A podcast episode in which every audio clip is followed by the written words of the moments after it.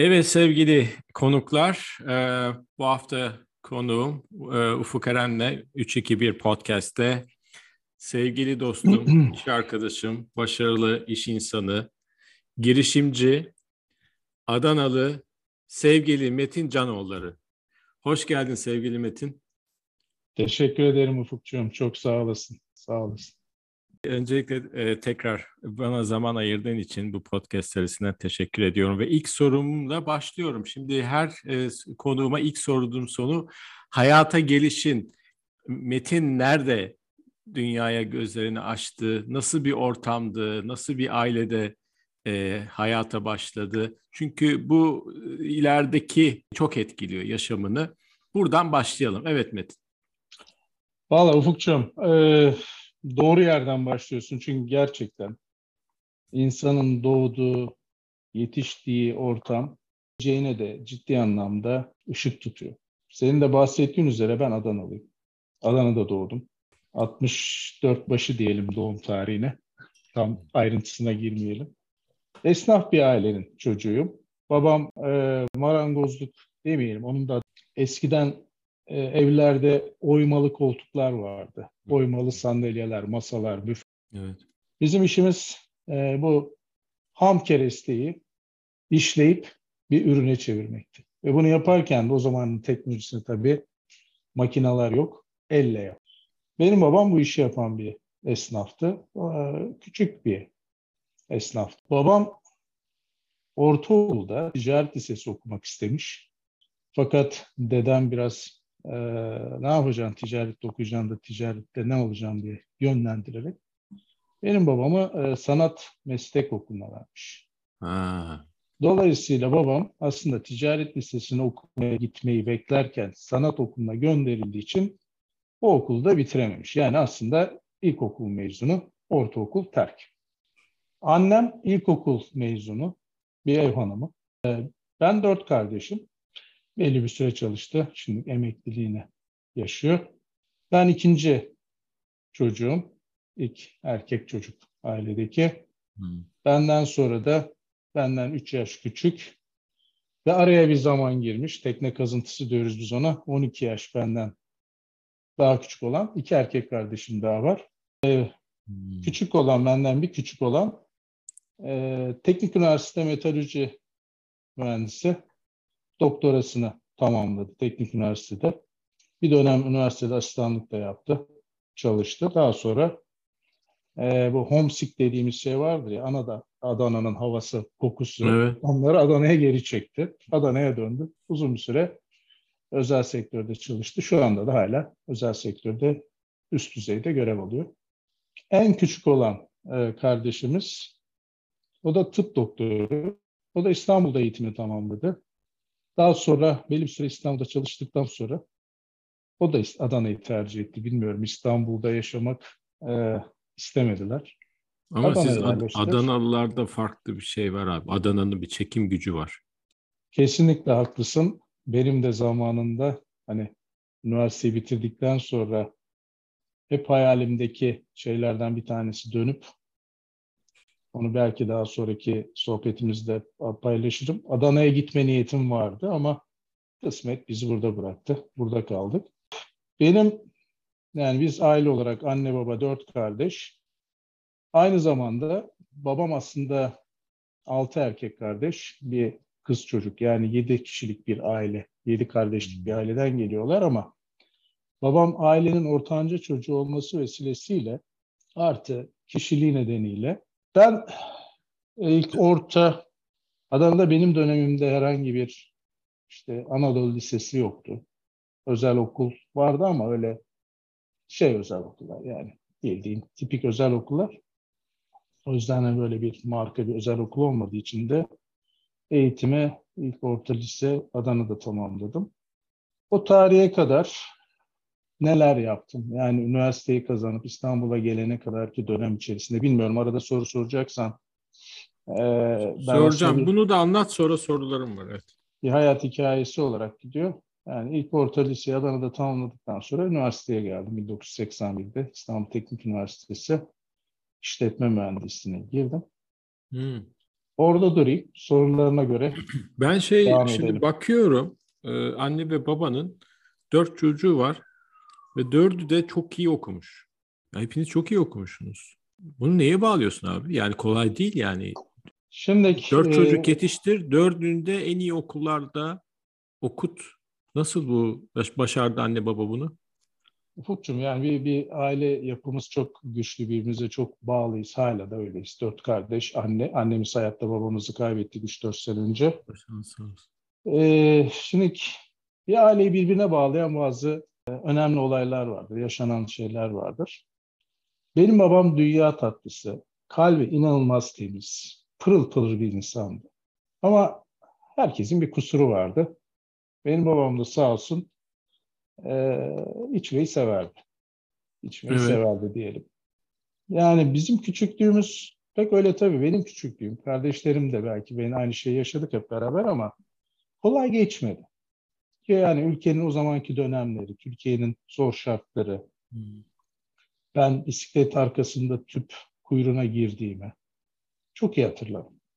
Ee, yağ kuyruğuna girdiğimizi çok iyi hatırlarım. Siz, sen de hatırlarsın. Evet. Benim babam, Allah rahmet eylesin, çok iyi insandı ama işte belli bir saatten sonra, öğleden sonra içkiye başladı. Saat üçte, dörtte. Her gün değil ama haftanın büyük bir çoğunluğunda böyle yaşanırdı. Dolayısıyla büyük erkek çocuk olmanın da vermiş olduğu bir sorumlulukla, öncelikle ben hem aileyi ev, evlilik çevirmek, onlara destek olmak, dükkanı yönetmek, çok küçük yaşlarda o sorumluluğu almak, artı herkes işte dört çocuk, dört kardeş, e, hepimiz kendimize bir çıkış yolu arıyorduk. Yani bizim çıkış yolumuz o hayatın daha iyisini yapabilecek bir ortamda kendimizi geliştirmek, yetiştirmek. Dolayısıyla okumak bizim için zorunluluktu. Bir şey değildi yani olsa da olur değildi. Biz başka türlü o hayattan kendimizi başka bir seviye, seviyeye çıkaramazdık. Çünkü babamın yaşamını görüyordum. Sabahtan akşama kadar atölyede sıcağın, Adana'nın sıcağını bilirsin yazın, kışın. Yani kışın daha makuldür de yazın çok sıcaktır. Çinko altındaki bir dükkanda, üstü çinko yani sıcağı direkt aşağı yansıtan bir ortam düşün. Bu ortamda çalışarak e, biz buralara geldik. E, onun çıkışı da işte iyi bir yerlere kazanmak, okumak ve farklı bir ortama kendimizi hazırlamaktı. O yüzden de dört kardeşte biz bunu başardığımızı düşünüyorum. İlk e, iş hayatına, öyle değil iş hayatı mı dersin yoksa hobi mi dersin bilmiyorum. E, sekiz yaşına daha yeni basmışken, ilkokul üçteyken, e, beş yaşında yazdırmışlar okula ya da beş buçuk yaşlarında. O zaman öyle erken yazdırma modası da varmış. E, ilkokul üçe başladığımda bana bir gün ilkokul müdürü çağırıp e, senin matematiğin kafan iyi çalışıyor. Baktık ana hocalara da sorduk. Şu bizim kantine teneffüslerde sen açar mısın? Sen işletir misin? Yani işletmek tabii ma- mal alıp mal stoklamak vesaire de yani prosesi baştan sona değil ama sadece teneffüslerde e, kantinde bulunan simitti, ayrandı, o zaman Adana'nın işte şalgamıydı, gazozuydu ne varsa onu öğrencilere satmak ve daha sonra da gün sonunda hesap vermek müdüre. Yani siz bana işte otuz tane simit verdiniz, kırk tane ayran verdiniz, şunları şunları verdiniz. Bunların da fiyatları belli. Ben bu kadarını sattım, bunun parası bu. Şu kadar da stok şeyde var, kantinde var diye. Hesap kitap yapmayı o zamandan öğrendim. Yani sekiz yaşında mıydın Metin? Kaç sekiz dedin? Yaşındaydım. sekiz yaşında. İlkokul üçte bu kantin işletmeye başladığımda. Bu bana hakikaten çok o yaşta çok ciddi bir sorumluluk almayı öğrettik. Düşünebiliyor musun? sekiz yaşında kantini açıyorsun, okulun zili çalıyor. üç yüz tane öğrenci Allah Allah diye saldırıyor sana önünde ve sen onlara bir şekilde yani parasını alıp git. Yani vermeden alan da olabilir. Her türlü riskana ait. Ve sana bir sorumluluk yüklenmiş. Bu sorumluluğu iyi yönetmem lazım. Ve bunu alnımın akıyla yaptığımı inanıyorum. Ee, ya ben hayatımda yani, şey e, gördüğüm e, kafası ticarete, hesap kitaba e, senin kadar e, yatkın bir kişi de hatırlamıyorum. Yani tabii zaten e, yaptığın iş gereği de bunu yıllarca e, geliştirdin de demek bu sekiz yaşında başlayan hikaye. sekiz yaşında başladı ama daha öncesinde mesela okula gitmeden önce de hep merakımız vardı. Küçükken herkesin böyle bir merakı olur. İşte kimisi taş boyar satar, kimisi bilmem ne yapar, bolcu kolye bilmem ne yapar. Biz de mesela çok e, hatırladığım kadarıyla tabii söylüyorum, özümü önüne getirmeye çalışıyorum o günleri. E, Adana çok sıcak olduğu için mesela şey yapardık, e, eski ilaç tüplerini yıkardık, içlerini, o plastik veyahut da metal. Onların içine dondurma yapardık.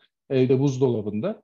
Daha sonra o dondurmaları satardık. Dondurma demeyelim buna, Eskimo gibi, Eskimo gibi buz aslında, buz evet, parçası. Evet, evet, evet, işte evet. kahveli kahveli e, dondurma ya da e, yoğurtlu ayranlı dondurma gibi böyle o zamanın elimizdeki imkanlarıyla ya da Adana'nın meşhur bir e, tatlısı vardır, bici bici derler. Böyle garip bir şeydir o. Bici bici. Bici bici nişastadan yapılmış, üzerine kırmızı renkli tatlı sulu işte bir şeyler dökerler. Mesela o biçim biçinin boyasıyla biz dondurma yapardık, satardık. Bir ara simit de sattım. İnan simit e, çok az bir dönem. Çok ufak meraktan yani nasıl yapılıyor. Onlar hep tek haneli yaşlarda değil mi? Evet evet küçükken işte ilkokulda okurken. Evet. İlkokuldayken bunları yaptım. İlkokulu bitirdim.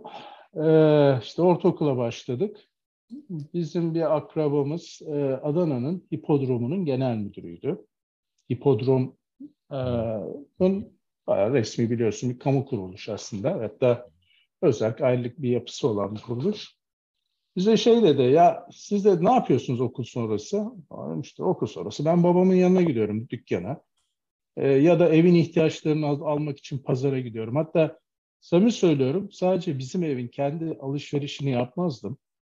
Bütün binanın bizim oturduğumuz daire artı altındaki komşuların ihtiyacını pazar alışverişine e, belki gözün önüne gelebilir böyle üç tekerlekli bisikletler olurdu. Önünde sepeti, evet, evet. Arkada oturursun böyle bisikleti sürersin ve inan e, yaklaşık beş altı kilometre ötedeki e, semt pazarına gidip oranın pazarına. Sen o zaman normal... o zamanki getir gibiymişsin abi baksana. biraz, biraz komisyonumuz yoktu biz karın tokluğuna çalışıyorduk ufak çubuğumla. Hakikaten herkesin e, işte domatesinden patlıcanına biberine kadar giderdim ve esnaflarla o kadar samimiydim ki o günlerde. Yani herkes bilirdi benim. E, alışveriş yapardım, gelirdim, eve yerleştirdik. E, ben böyle çok sokakta oynamadım. Sokakta hmm. çok zamanım geçmedi. Hmm. E, ve peki bu bahsettiğin e, bu alışverişe gidiyorsun ya bunu bir Yani bir, bir, bir ticaret olarak yani bir para kazanıyor muydun yoksa? Hayır, hayır, hayır, hayır. Yani bizim evin alışverişini yapmak için giderken komşularımızınkini de yapmak. Bir destek ha. olmak, bir yardımcı olmak. Ee, sonra bu hipodromda sağ olsun bize güvendiler. Ee, yaş işte kaç oluyor? yetmiş altıda ben ilk kez sigortalı oldum. İşe giriş, resmi giriş tarihim, resmi daire olduğu için sigortalı yaptılar bize. İşte on iki yaşını bitirmişken sigorta girişimizi yaptılar. Ben hipodromda çalışmaya başladım. Kuzenimle beraber. O da çalışıyordu. O da akıllı bir çocuk. O da doktor oldu daha sonra. Amca oldu. Hmm. Biz ikimiz e, çarşamba ve cumartesi pazar haftanın üç gün Adana'da yarışlar koşulduğu zamanlarda biz hipodromda e, o zamanki bize verilen title, görev, gişe memurluğu.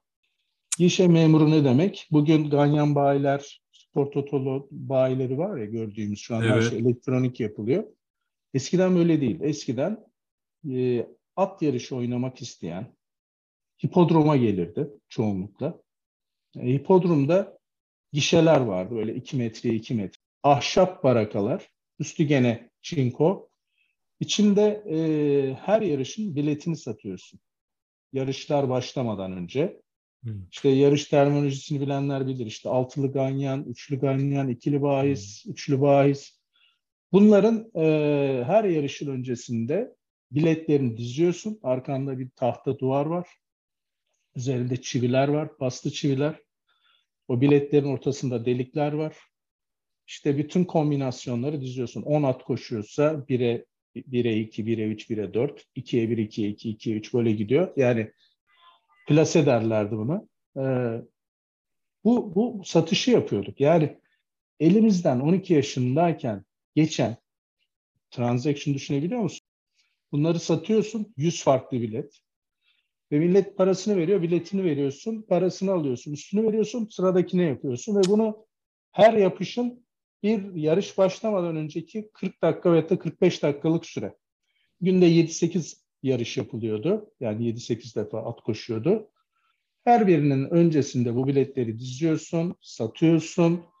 Sattıktan sonra tahsil ettiğin para, satmadığın bilet, bir bordro yapıyorsun ve bütün bilgileri toplayıp bu bilgileri yarış koşmaya başladığı anda hipodromun muhasebesine götürüyorsun.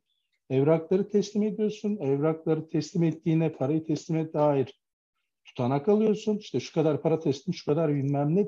Dönüp yarış daha bitmeye yakın sen tekrar yerine geçmiş olman lazım ki o bütün biletleri topladığın biletlerin yerine ikinci yarışın biletlerini dizmeye başlıyorsun. Ve bu böyle sürekli. Akşama kadar. İnanılmaz hata yapabilirsin. Bir bilet yerine iki bilet verebilirsin birine. Ko- koçandan çıkarıyorsun ya hani takvim yaprağı gibi. Çektin bir evet, tane evet, yaprak gibi. Evet, o da evet. bir bilet. O bilet parası senden çıkıyor. Sigortası yok işin. Hani şeyi de söyleyebilir. Ha, sen bu parayı aldın. Dolayısıyla sıfır hata. Sıfır hata. Yani bugün auditte de bizim denetimde de kabul ettiğimiz şey budur ya. Sıfır hata kabul eden bir iş. Böyle bir iş yapmak zorunda kaldık. Gençken başladık. Ya Metin bir şey soracağım abi. Yani Adana'da adam mı yok on iki yaşında sizleri bulmuşlar? Ben anlayamıyorum ya. Bu ciddi bir iş ya. Ya şu an bile yani nasıl cesaretle vereceğim? Vallahi bugün ben bunu oğluma yaptırmam. Böyle bir şey gelsin. Ya yani onu diyorum ya. Ben yaptırmazdım. İşte bizimki cahil cesaretim diyelim.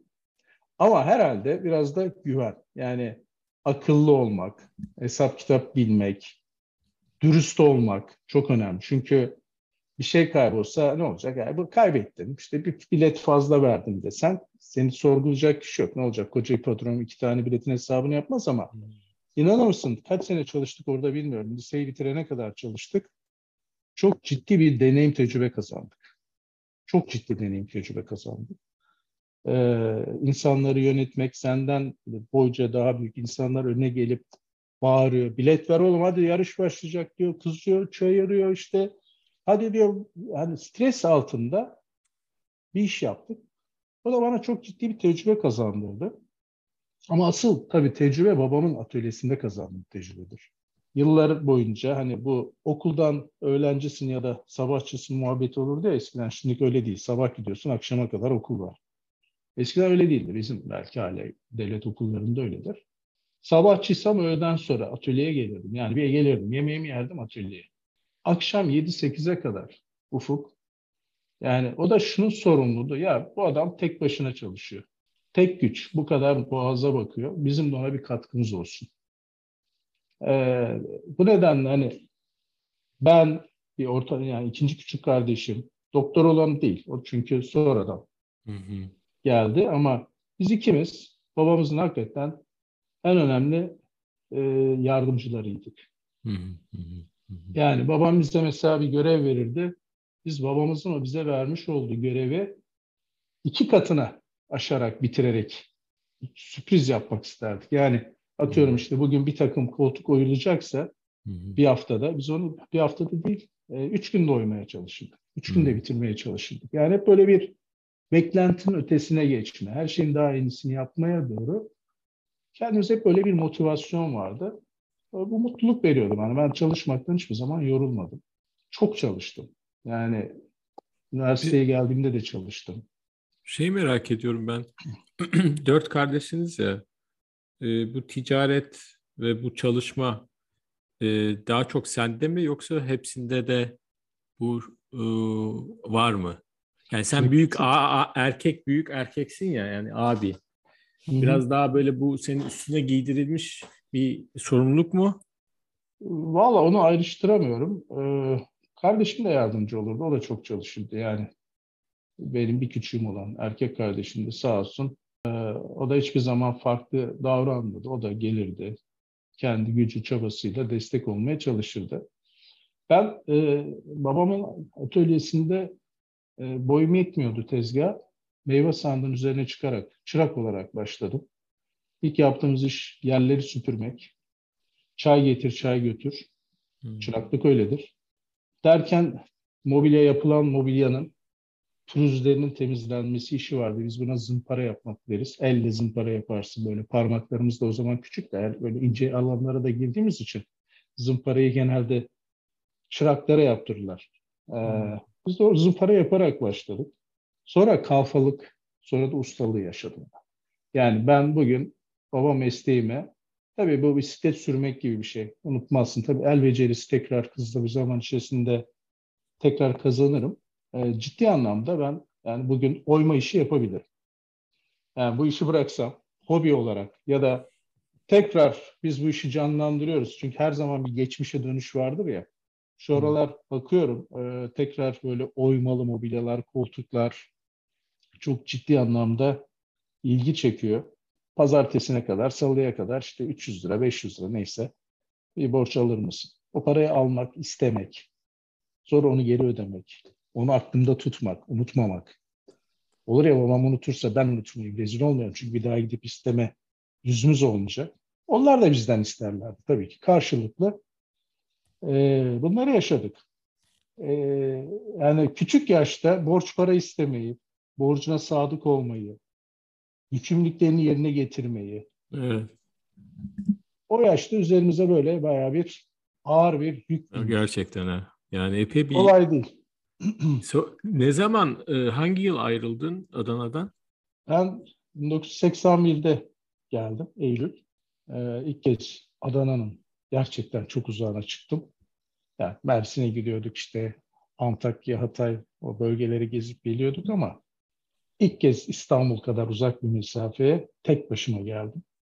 İstanbul'da e, ilk başta geldiğimde yurt bulmaya çalıştım kalmak için ama maalesef tabii yani alışmamışız. Biz kalabalık aileden geliyoruz, böyle ev, ev ortamına alışmışız vesaire. Bir iki gün yurtta kaldım ama baktım olacak gibi değil. Sonra e, şansımız yaver gitti.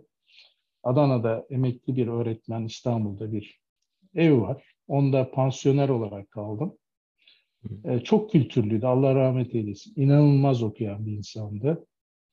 Biz e, beraber sohbet ederdik. Ben her gece, bazen e, hadi her gece olmasa bile iki üç günde bir bir tane kitap bitirirdim. Çok okurdum. Yani inanılmaz bir kütüphanesi vardı. İnanılmaz. Ama bana sorma hangi kitabı en son okudun diye, hatta bugün en son okuyorsun artık, bura o kadar doldu ki kitap okumaya halim ve şeyim kalmadı. Birbirimize böyle dostluk yaptık, arkadaşlık yaptık. Ee, ben çok keyif aldım. Ülker teyze rahmet eylesin. Allah rahmet eylesin. Hem onun maliyetlerine katkıda bulunduk, ev aidatına, yakacağına, uğruna, zıvırına. Neredeydi yeri? Caddebostan'da, Erenköy İlkokulu'nun hemen yanındaydı yeri. Hmm. Oradan da işte Teknik Üniversiteye gidiş gelişimde benim hep karşıdan geçiyorduk. Şey, vapurdan, vapurla gidiyorduk. Ya vapurla geçiyorduk. O zaman e, hala belki numaralar aynıdır. yüz yirmi dört vardı. yüz yirmi dört A ya da yüz yirmi dört. Otobüs. Bostancı, evet, Bostancı Mecidiyeköy otobüse ona binerdik. E, ben üniversitede de Ufuk e, tabii ki yani babamın en önemli iki kalemi, iki en önemli sağ kolu, ben ve kardeşim İstanbul'a okumaya gelince, o da geldi çünkü arkamdan iki sene sonra. Bizim e, tabii gelirler orada Adana'da aksamaya başladı. Burada hani e, işte pansiyoner olarak ödemem gereken ücreti ödeyebilmemiz için, bir de kardeşim de var benimle beraber. İkimiz aynı odada kalıyoruz. Küçücük bir oda. E, hem ben hem ona birlikte biz ders vermeye başladık. Hmm. Öğrencilere ders vermeye başladık. Ben özel dershanelerde ders veriyordum ya da özel olarak eve gidip ders veriyordum. Ee, bir iki defa farklı sektörde de çalıştım ama okulla çok yürümediği için ders daha ders vererek e, gelir elde etmek daha mantıklı oldu. Açıkçası mesela derslere, sınavlara girerdim. Fakat çok fazla notum tutamazdım, not tutamazdım. Sadece yoklama olan derslere mecburen katılırdım. Yoklama yapan hocalar vardı öyle. Şimdilik bilmiyorum. Elektronik ortamda eğitimler, uzaktan eğitimlerle yoklama işleri nasıl yapılıyor? Ee, onun haricinde genelde hep ders vermeye, ders ücreti kazanmaya çalışıyordum, para kazanmaya. Ben üniversiteyi tüm bu tutun şartlara rağmen Ufuk e, dereceyle bitirdim. Bravo. E, birinci olan arkadaşla aramda virgülden sonra sıfır nokta iki puan fark vardı. Virgülden sonra. Hmm. Ben çünkü hiçbir zaman birinci olacağım diye derslere çok yüklenmedim. Ama e, ikinci oldum. Ama evet, hocalar da beğenirdi beni, yaklaşımı. Bir de teknik üniversitede şey vardır, hani bitirme tezi vardır. Dört seneyi evet, yap, okuduğunuz zaman hemen mezun olamıyorsunuz. Muhakkak bir bitirme konusunda, bitirme tezi hazırlıyorsunuz mühendislik olduğu için. İşletme mühendisliği okudum bu arada, onu söyledim bilmiyorum. Hı hı. E, iktisatla çok ilgiliydim. İktisat üzerine, özellikle kur politikaları üzerine e, bitirme tezi hazırladım. O bitirme tezinin bana bayağı bir katkısı oldu. Çünkü çok okumanız gerekiyor. Önden araştırmanız, kendi tezinizi yazıyorsunuz. Başka yerden alıntı yapamıyorsunuz. Yani normal, orijinal bir şey olması lazım. Dolayısıyla bayağı bir okumak zorunda kaldım. Orada kaytarma şansımız yok. Ee, işte sonra işte teknik üniversiteden mezun olduktan sonra İngilizcemi geliştirmek için ya teknik üniversitede master'a ya da başka bir üniversite, İngilizce hazırlık eğitimi de veren bir üniversitede e, master'a başlamam lazımdı. Bu kapsamda işte Boğaziçi'ne başvurdum. Hı hı. İslam Üniversitesi'ne başvurdum. İşte teknik üniversite zaten otomatikken hemen master'a başvurdu dedi, başla dedi. Hı hı. Hatta teknik üniversite daha master'a başlamadan bana asistanlık teklif etti. Hı hı. Asistanlığı kabul ettim. Ee, teknik üniversitede muhasebe finansman ana bilim dalında e, asistan oldum. Ee, akabinde hemen aynı zaman, aynı ay içerisinde de Boğaziçi İşletme'de master'a başladım. Ha, anladım. Boğaziçi İşletme'de master öncesi hazırlık okudum. Yani asıl ilk hazırlığım, İngilizce background'ını oradan aldık. Yani çok tabii e, yirmi iki yaşında İngilizce öğrenmeye kalkarsan ne kadar başarılı olursun onu bilmiyorum ama çünkü ağaç yaşken eğilir. İngilizce seviyesi oradan geliyor yani. Hazırlık okuyup ondan sonra da master'ı bitirdim. İyi bir ortalama yaptım Boğaziçi Üniversitesi'nde. Akabinde de İslam Üniversitesi de doktoraya başladım. Ha, doktoraya da başladım. Evet. İslam Üniversitesi'nde e, bayağı ciddi bir sınavdan geçirdiler. Yaklaşık e, yüz kişi falan başvurdu. beş kişi alacaklardı. Doktora kontenjanı beş kişiydi. Ben işletme e, finansmanı, corporate finance tarafında doktorayı kazandım. E, kazandığım tarihte tabii şey, e, kampüs Beyazıt'taydı, İstanbul Üniversitesi. Yani İstanbul Teknik Üniversitesi'nde lisans, Boğaziçi'nde master, sonrası da işte İstanbul'daki üç tane en büyük üniversite o zaman devlet üniversitesi diye düşünürsen sonuncusu da İstanbul Üniversitesi. Üçünden de eğitim almak hayalimdi ve bunu gerçekten böyle istedim. Yoksa Boğaziçi'nde de bana doktora imkanı tanındı. Sana bir şey söyleyeyim mi? Aynı. İTÜ, lisans, Boğaziçi, master, sonra İstanbul Üniversitesi'nde de aynısını ben de, de üçünden yaptım. Süper. ha, yani her aynı. Birinden farklı şeyler görüyorsun. Farklı, farklı aynen. Her biri farklı. Evet. Evet abi, devam et. Sonra doktoraya başladım. İşte derslere gidip geliyoruz. Derslerin büyük bir kısmını verdim. Fakat daha sonra şöyle bir gelişme oldu hayatımda Ufuk. Ee, üniversitede asistanlık yaparken, doktora öğrencisiyken aynı zamanda e, YÖK'ün ben e, üniversiteye tahsis ettiği İstanbul Teknik Üniversitesi öğre, e, doktora yapan öğrencilerine tahsis ettiği bir tane kontenjan. Her sene bir tane kontenjan veriyorlar her fakülteye.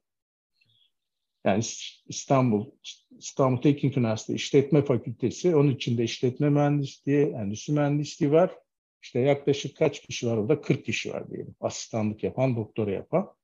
Onların içinden bir kişiyi devlet e, doktoraya gönderiyor Amerika'ya.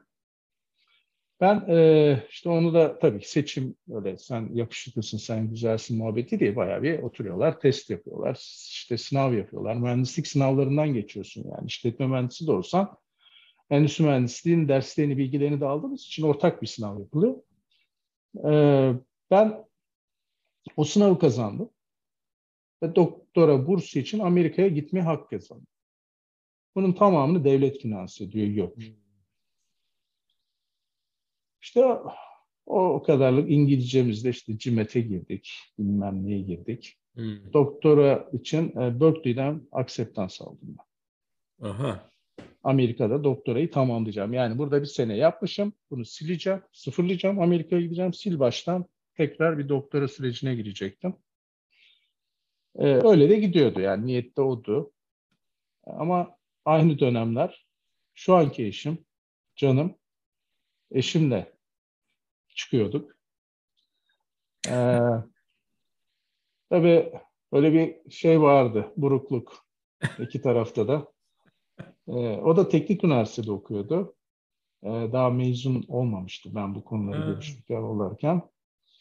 Ee, ya da oluyor muydu? doksanda girdiğime göre seksen altı doksan, tabii o seksen altı girişti. Ee, tabii öyle gideyim mi gitmeyeyim mi, burada mı kalayım vesaire. Ee, Emlak Bankası vardı. Şu an Maslak'ta artık tarih olduğun yeri. Emlak Bankası'ndan iş teklifi geldi bana. Sana? Ha. Evet. Üniversitede asistanlık yaparken, işte aynı zamanda doktora yaparken gittim iş görüşmesine. Teklif kabul et, etmedim ama yani şey yapmadım, istemedim. Çok ciddi bir iş teklifi geldi. Genel müdür yardımcılığı pozisyona bile böyle hızlıca bir adım attıracakları bir rol ver, veriyorlardı. Neyse uzatmayayım. Ee, işte bir gün by chance evet. Okuldan çıktım. Ee, Mecidiyeköy'e doğru yürüyorum. Ee, işte o zamanki kız arkadaşım, bugünkü eşimle buluşacağız. Geçerken Arthur Andersen binası vardı Beytem Plaza'da. Evet.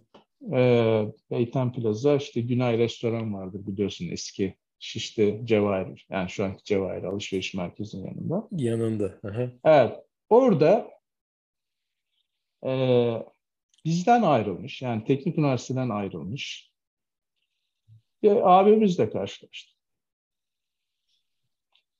Aa, ne yapıyorsun, ne ediyorsun falan filan. Tabii biz de saç sakal, işte yaz okul tatil, Amerika'ya gideceğiz.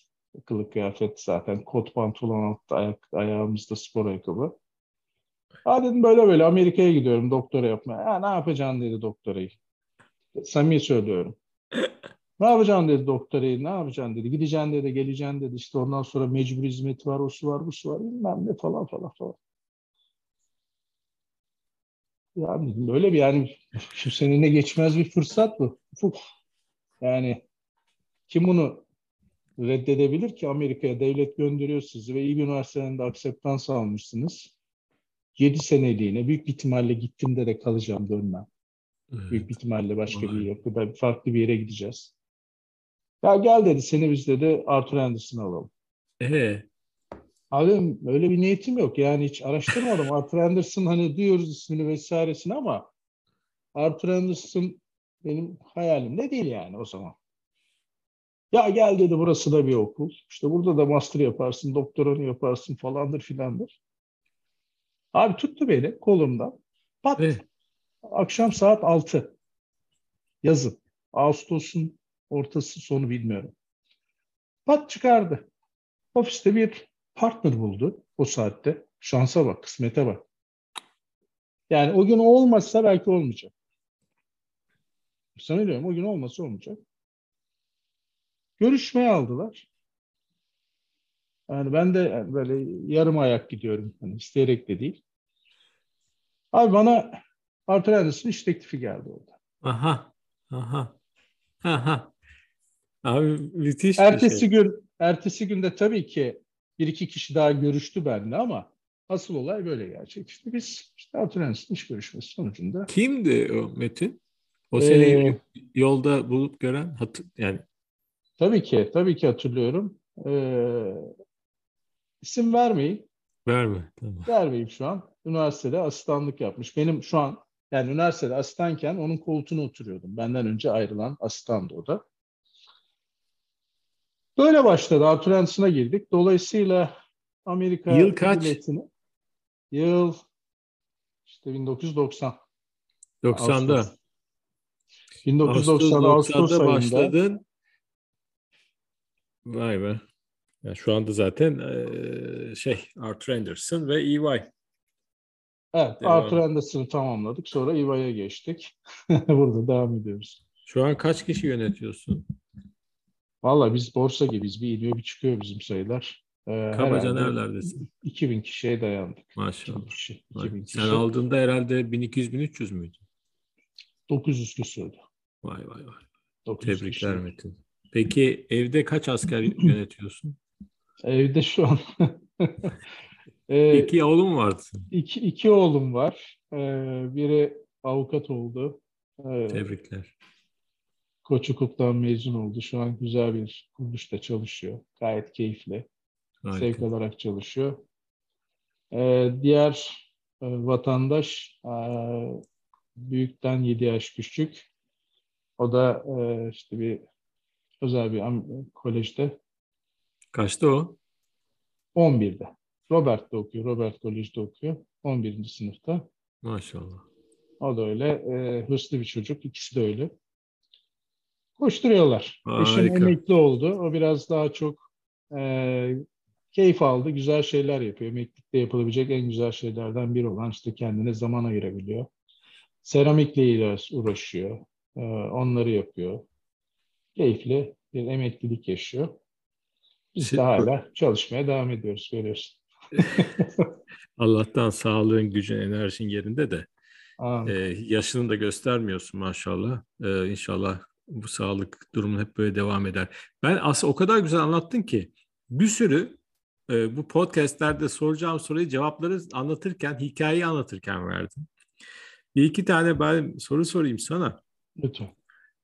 Metin'i senin açından metin yapan böyle bir iki üç tane özelliğin nedir? Yani senin gördüğün kadarıyla metini bana iki üç kelimeyle anlatırsan neler söylerdin abi? Abi yani tabii bu geçmişteki yaptıklarım, bugün yapmaya çalıştıklarım. Ben hakikaten çok çalışıyorum. Çalışmayı çok, da çok seviyorum. Çok çalışma, azim. Evet yani biraz bu tabii şu dönemdeki genç nesil için çok tavsiye ettiğim bir şey değil. Beni çok örnek almalarını da istemem. Biraz kendilerine zaman ayırmalarını, vakit geçirmelerini, aileleriyle daha çok zaman geçirmelerini, tatile gitmelerini isterim. Benim e, yani bazen partner arkadaşlarım da söylüyor, oğlum sen ne zaman tatile çıkacaksın? Ya çıkarız çıkarız yaparız yaparız deyip o sezonu da atlattım. Çok Hı-hı. yıllar oldu. Hani yıllar içerisinde iki hafta üst üste birleştirilmiş bir tatilim olmadı Ufuk. Yani üç gün işte bir bayrama denk getirdim, işte ne bileyim Kurban Bayramı'na denk geliyor. İki günde birleştiriyorum, öyle tatiller yaptım. Herkes de aynı zamanda. Ee, çok çalışıyorum. Ee, hırslıyım. Hırs. Bu da yanlış. Çok hırslıyım. Bu da yanlış. Yani yaptığım işin en iyisini yapmak isterim. Mükemmelliyetçilik e, hat safhada sıkıntı bende. Bu da bak, bir hırs ve işte mükemmelliyetçilik diyorsun. Evet. Çok e, yani bir şey yanlışı görüp hadi ama bu da böyle olsun demem. O yanlışı düzeltmek için uğraşırım. Gerekirse sil baştan tekrar yaparım. Ee, bu neden geliyor? Çünkü yaptığımız iş baba mesleğinden geliyor. Bunun ana temeli o. Hassasiyet ve temiz olmamız lazım. Çünkü bir babam gerçekten çok iyi bir sanatkardı. Ee, Adana'nın en iyi, konusundaki en iyi insanıydı. Onundan çıkan bir ürünün kötü olma şansı olamaz. Aman abi işte işte rahmet Halis amcanın da mobilyası Halis Usta da böyle yaparsa ne yapacağız demesinler diye. Gerçekten biz yaptığımız işi o zaman küçük yaşta bile alır karşıdan bakardık. Kendin yaptığın için hatayı göremezsin genelde. Ve başka bir göz bakardı. Kalite kontrol süreci aslında, yani o küçük atölyede bir aslında kalite kontrol sürecinden bahsediyorum. Benim hiç unutmam, bir gün babam e, Niğde'ye bir mobilya mağazasına mal teslim etmek için gitti. İşte ben de babama sürpriz yapayım dedim. Bir takım koltuğu bu hafta da bitireyim. Ama da öğrenciyim ha. Aynı zamanda okula gidiyorum, geliyorum, ustalarla uğraşıyoruz, kalfalarla uğraşıyoruz. Eve yardımcı oluyoruz, evin alışverişini yapıyoruz. Bir de babam dönmeden, dört beş gün sonra dönecek, dönmeden önce ben bu mobilyayı yetiştireyim diye de gece saat on iki bire kadar, bakın gece saat on iki bire kadardı, sabah ertesi gün okula gideceğim halde gece atölyede çalışırdım. Bitirdim. Sürpriz olsun diye de babama üstünü örttüm, kapattım, görmesin diye geldiğinde. Ne güzel. Açtım, açtım, baba dedim bitmiş. Yalnız ee, hiç unutmam, tam böyle koltuğun, yani koltuk derdik, işte kulak, koltuk, taç falan derler. Koltuğun tacı, kulakları, yan kolları. Bir tane noktasına e, budak gelmiş. Ağacın içinde budak var. O budak babamın gözüne battı abi. Her ne kadar ben onu macunlayıp hiç üzerinde sanki budak yokmuşçasına tertemiz testi, tevsi, tesviye etmiş olsam da, oğlum dedi, sen bunu müşteriye verebilecek misin? Baba dedim, ne var ki, bir şey gözükmüyor. Bak macun üzerine işte daha astar yapılacak, boya yapılacak, o su, bu su falan filan. Aa dedi, oğlum dedi, bu böyle olmaz dedi. Boş ver dedi. Abi benim o dört gece sabahlara kadar neredeyse çalıştığım o koltuk takımının bir tane koltuğunu babam aldı, kırdı. Aa. Kırdı. Bu olmaz dedi, kesti. At dedi bunu sobaya. Belki bu, belki başka şeyler. Böyle ben hep bir şey yönlendirdi. Yani yaptığın işi yapacaksan temiz yap, en doğrusunu yap. Bir daha dönüp başa uğraşma dersi oldu bana o, o küçük yaşta. Dolayısıyla bugün de her işimde en iyisini yapmaya çalışıyorum elimden geldiğince. Ama tabii senin tek başına istemen yetmiyor. Ekibinin, çevrenin, her şeyi buna desteklemesi lazım. Ancak öyle mükemmelliyete ulaşabilirsin. Yani İ V A'da da olsun iki bin kişinin, herkesin aynı tarzda, aynı modda olması, aynı istekte olması kolay değil. Olamaz da. İşte böyle bir... Enteresan hikayeler var sende gerçekten Metin. Hırs, hırs ve mükemmelliyetçilik bir sıkıntı bende. Ee, Çok çalışma, azim, hırs, mükemmelliyetçilik. Aynen. Kin tutmam. Bakın onu net söyleyeyim. Hiçbir zaman kin, kin tutmam. Ha. Kin tutmuyorum. Kimseye kin tutmam. Kırılabilirim, hepimiz insanız, kırılırız ama onu çok fazla büyütmemeye çalışırım. Eğer ki çok ciddi anlamda e, yıkmamışsa, beni sarsmamışsa yapılan bir şey, aman derim, olabilir, insanlıktır, herkesin başına gelebilir. Onu alttan alır geçerim ama uzun dönemli kimseyle küs kalmak ya da işte onunla konuşmamak gibi tarzım yoktur. Ee, Pişmanlığın yani eski... var mı hiç Metin? Pişmanlığın? Ya keşke yapmasaydım şunu dedin, hayatına baktığın zaman. Valla Ufuk, hani dedim ya, bir ara bahsettim. Benim biraderler Adana'ya döndü. Ben dönmedim işte. Adana'da kaldım. Adana, İstanbul'da kaldım. Yani acaba dönseydim, dönseydim, o atölyenin başına geçseydim, kardeşlerim de yanımda, üniversite bilgisi, biraz analitik yaklaşım, biraz hani mühendislik yaklaşımı, biz o işi alıp farklı bir noktaya götürürdük. Benim içimde kalan, bak bunu kendi çocuklarıma da söylüyorum, çevremde sohbet ettiğim insanlara da söylüyorum. İçimde kalan en önemli şey uhde. Bu acaba bir şey olabilir miydi? Yapsaydım bir şey olabilir mi diye kendime hep sonsuza kadar, böyle ölene kadar soracağım bir şey. Emin ol çok daha iyisini yapardık. Çok daha güzellerini Kesin. yapardık. Türkiye'nin en büyük mobilya fabrikasını da kurardık. Çünkü Adana'da gerçekten çok düzgün esnaf var, iş gücü var. Kaliteli iş gücü var. Ee, toprağa verimli, insana verimli bir yer. Orta Doğu'ya çok yakınız. Ben çok, yani bacak kadar boyumla e, kamyona mal yükleyip, bak sen, sen söylüyorum, Arabistan'dan bir işte adam geliyor, tanımazsın, etmezsin. O zaman akreditif açma yok, bilmem ne yok. Para peşin, kırmızı meşin abi. Yani mal satmayı öğreniyordu. Bir de üstüne İngilizce öğrenip bilmem ne yaptıktan sonra, şimdi biliyor musun o pazardan, o zaman Lübnan çok yakın Adana'ya. Yani işte Suriye sınırından gidiyor, arkadan Lübnan'a hmm. gidiyorsun. Ee, İran, Irak o zaman çok daha farklı ülkeler. Ee, Arabistan'a kadar mal gönderiyorduk. Düşün o çatı çapımızda. Hmm. Bir de hmm. hani böyle bilgi birikimiyle hmm. biraz da cesaret, sonra farklı bir yere götürürdük. Aa, yapmadık. Bir, orada kaldı. Bir gün şey var mı böyle, yani bir gün Adana'ya döneyim, Adana Belediye Başkanı olayım, Adana Milletvekili olayım, gibi böyle bir hayalin var mı? Ya bu işler biraz zaman, emek harcamak gerekiyor. Yani öyle ben Adana'ya gideyim, Adana'da Metin gelsin, bize başkan olsun demiyor. Orada zaman ayırmak, zaman geçirmek, e, aktivitelerde bulunmak, sosyal yardımlarda, sosyal çevrelerde gözükmek gerekiyor. Öyle kolay değil.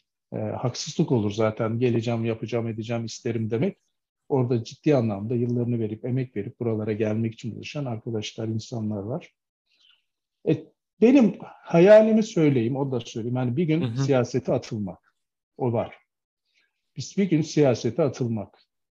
Ve e, bu bilgimizi, bu birikimimizi gerçekten eşsiz dünya güzeli, dünya cenneti bir ülkemizde bunları faydalanmak, yani paylaşmak, değmek, dokunmak istiyorum insanlara. Hı hı. Burada İ V A'da yani Allah çok şükür hı hı. çok güzel şeyler yaptık. Yapmaya da devam ediyoruz ama aynen. benim hayalimde e, Adana'da belediye başkanlığı değil ama siyasi partinin içerisinde ciddi önemli bir rol alarak, hı hı. önemli bir rol olarak görev almak, sorumluluk almak, vatanımıza, milletimize bir şeyler yapabilmek. İnşallah yakında. Geçmişte buna ilişkin fırsatlar geldi ama daha erken dedik, ee, erken dedik onlara. Bir sonraki dönemde bakarız dedik. Ee, beni dinleyen olursa o gruptan bilirler ne demek istediğimi. Ee, o yüzden şimdi burada bahsetmek istemiyorum ama ciddi teklif geldi hükümetten. Ee, ciddi bir sorumluluk almam istendi. Ama daha zamanı değildi. O yüzden biraz daha... Hayırlısı abi, her şeyin zamanı var. Zaten anlattığın zaman yani tesadüfler, o an o anda orada olman, her şey bir şekilde hayatını buraya kadar getirmiş. Demek bundan sonra da hayatın bir şekilde güzel şeylere imza atacaksın. Bir şey soracağım sana Metin. Şimdi farz et Metin çok e, değişik, e, dolu dolu derslerle dolu hayatın olmuş. Diyelim ki Metin şu an döndü on, on iki, on beş yaşlarına. Bir Metin karşıya aldın, karşına aldın. Sen şu anki zamandasın. O Metin de on iki yaşında karşında. Onu, ona ne tavsiye ederdin? Neyi farklı yapmasını söylerdin? Valla farklı değil ama yaptıklarımın e, artılarını eksilerini tabii masaya koyup düşündüğüm zaman yani çok fazla bu kadar yormamasını isterdim kendisine. Hı. Ben çok yordum, çok yıprattım. Çok çalıştım. Yani düşün, sekiz yaşından beri hep sorumluluk var, ciddi sorumluluklar var üzerimizde. E, hayatı biraz daha tadını çıkarmasını isterdim. Eğlenerek yaşamasını, çalışmasını. Biz çok ciddiye aldık hayatı. Çok sorumluluk aldık. Belki bizim nesil öyleydi.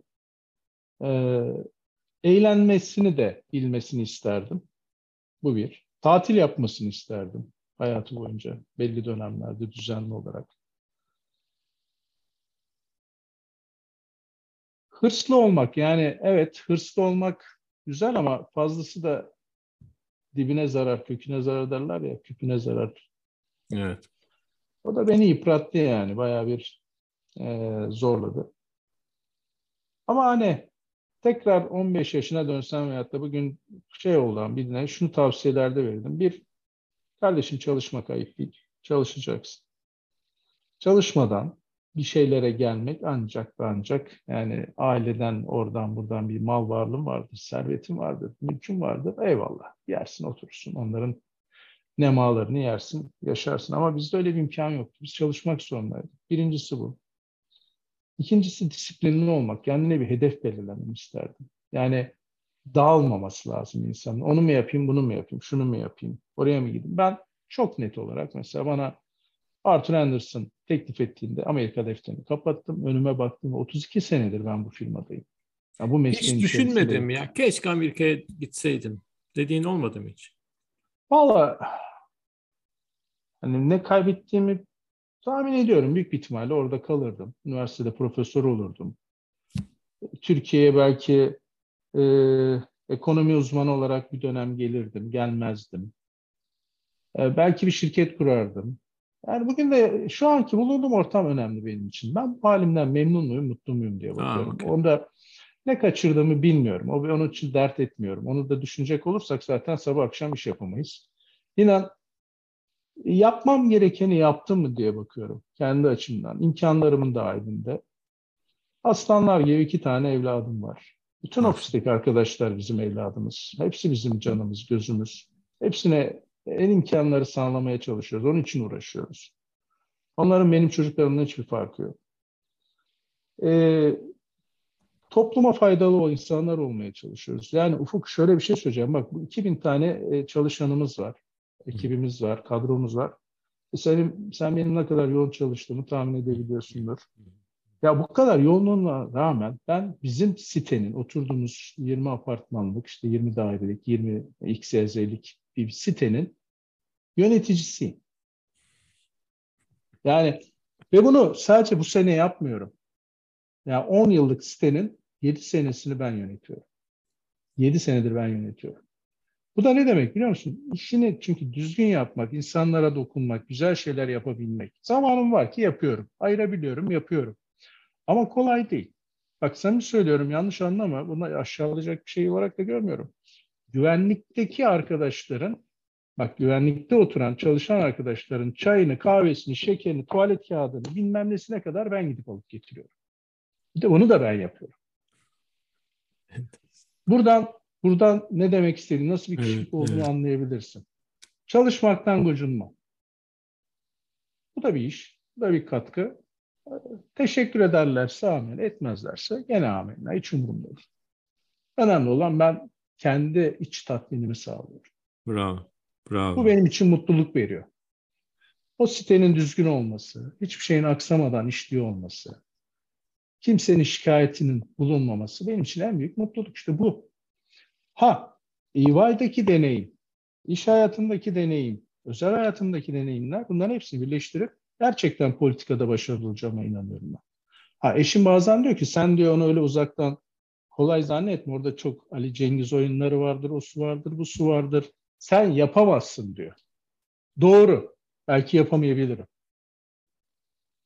Ama memlekete bizler de lazımız. Bizim gibi insanlar da lazım. Evet. Bizim gibi kişilerin kolunu sıvayıp işin içine girmesi lazım.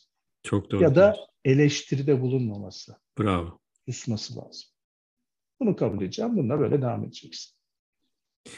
Bunlar önemli şeyler. Ee, özel hayatımda ne yaptım? Hani iş, E Y vesaire derken hani emeklilik içinde kendimize bir takım projeler geliştirmeye çalışıyoruz. Emeklilikte boş duramam ben. Yani hayatta yapamam. Biz kendi bir grup arkadaşımızla oturduğumuz sitenin inşaatını beraber yaptık. Yani bir, bir kısmi minority de olsa bir, bir inşaat işine girdik. Daha sonra farklı projelere girdik. Sonra son işte üç dört senedir de e, turizm sektöründe e, katamaran işine girdik diyelim. Hı hı. E, kendi sermayemizle temin ettiğimiz, yaptığımız e, ikinci el temizsiz katamaranları şu an işletiyoruz. sekiz tane bizim kendi işlettiğimiz, ortaklarımın işlettiği, ben tabii İVA'dan dolayı ilgilenemiyorum. Yönetim kurulunda da değilim. Hı hı hı. Sadece ortak olarak şu an katılıyorum. Öyle bir iş kurduk. Onu mesela çok büyüyeceğine inanıyorum. Oraya evet. zaman ayırmam lazım. Çünkü gerçekten Türkiye'de inanılmaz güzel koylar var. Fakat biz bunları iyi pazarlayamıyoruz. Aynen. Hizmet kalitemiz turizmde maalesef özellikle charter tarafında işte bir teknesi olan ufak tefek birkaç kişinin işte üç beş tekneyle yönetmeye çalıştığı bir iş, iş haline gelmiş ve iyi hizmet götüremiyoruz. Bunu yapmaya çalışıyoruz. Büyütmeye de çalışıyorum açıkçası orayı. İmkanımız oldukça. Bir onunla uğraşıyorum. Bir de e, işte gene iki sene önce bir tarım işine girdik. E, kiraz. Yani üretmeden duramıyoruz biz. Bir şeyler, hizmet üretiyoruz. Ürün üretiyoruz. Yani dedim ya sana başladı, girişimci dedim ya. Yani duramıyoruz. E, duramıyorum. Yani hala bu yaşta nereye nasıl gireyim, ne yapayım? Hani bir startup'a gireyim, ortak olayım, oradan bir şeyler mi yapalım, akıl fikir mi verelim? Ya bunları da düşünüyor, düşünüyor değilim. Ama e, zaman da gelip geçiyor. Ufuk, yaş oldu. altmışa yaklaşıyoruz. elli sekiz. Yani onu diyorum ya, ya bu çalışma temposunda maşallah sağlığın, şeyin, e, fiziğin hepsi yerinde. E, doğru. Biraz belki arada frene basıp biraz daha dinlenmen gerekebilir ama bu yaptıkların hepsi takdiri şayan. Ben e, acayip e, bu podcast'ten zevk aldım. E, Metin, seni bu kadar derin bilmiyordum. Yani seni tanıyorum, ediyorum ama bu yaşanmışlıklarını bilmiyordum. O yüzden de pek araya girip de bu güzel e, sohbeti şey yapmak istemedim. Sorularımla boğmak istemedim. Eminim ki bütün dinleyiciler çok büyük e, zevk alacaklar. Dersler alacak, özellikle gençler. E, yaptığım en güzel podcastlerden biriydi. E, ben çok teşekkür ediyorum. İyi ki seni tanımışım, iyi ki dostumsun. Ve inşallah da hep bu e, ömür boyu dostluğumuz devam edecek. İnşallah. Çok teşekkür ederim. E, ben bugünkü Ufuk Eren'le üç iki bir Podcast'in konuğum, sevgili dostum, E Y Türkiye Başkanı, sevgili Metin Canoğulları'ydı. Ee, tekrar teşekkür ederek bir sonraki podcast'imde yeni bir konukla sizlerle beraber olmak üzere iyi günler diliyorum.